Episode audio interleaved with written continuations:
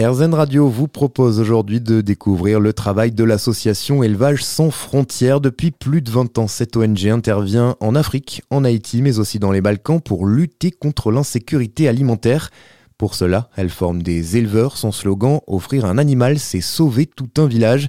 Les précisions de Pauline Casalegno, directrice d'Élevage sans frontières ça apporte déjà une, diversification de l'activité. Et donc, dans des pays où il y a des forts aléas climatiques, économiques, etc., c'est aussi une, une diversification des risques. C'est-à-dire que si vous avez un problème de sécheresse sur les cultures, vous avez des animaux qui peuvent vous apporter une épargne, soit une épargne et vous pouvez revendre et acheter des céréales, soit un complément alimentaire qui est non négligeable. Donc euh, voilà, c'est dans ce sens-là qu'on dit que ça rapporte une petite activité qui en fait a, a, de grandes répercussions sur l'ensemble de l'activité des villages. Depuis 20 ans, on a on a développé nos activités. Donc d'abord dans les Balkans. Premier projet était au Kosovo, euh, juste après la guerre du, du, Kosovo.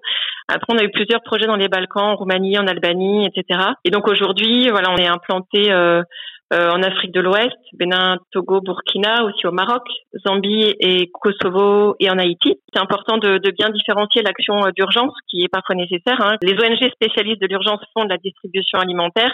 Nous, effectivement, on n'est pas dans des conditions d'extrême urgence, mais on agit vraiment pour le développement des territoires et l'autonomie des, des paysans et des paysannes. On espère éviter qu'ils tombent dans l'urgence. Voilà, c'est plutôt ça notre rôle en disant si on si on amène les les, les ingrédients nécessaires pour que ensuite ils puissent être autonomes euh, dans euh, leurs compétences techniques, euh, la gestion de leurs troupeaux, la vente, etc.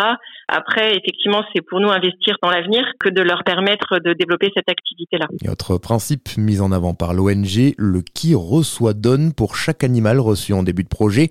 Les familles s'engagent à faire un don d'un autre animal né de leur élevage à une autre famille démunie. Un effet boule de neige, en quelque sorte. En 2022, plus de 300 familles ont ainsi pu bénéficier de ce dispositif.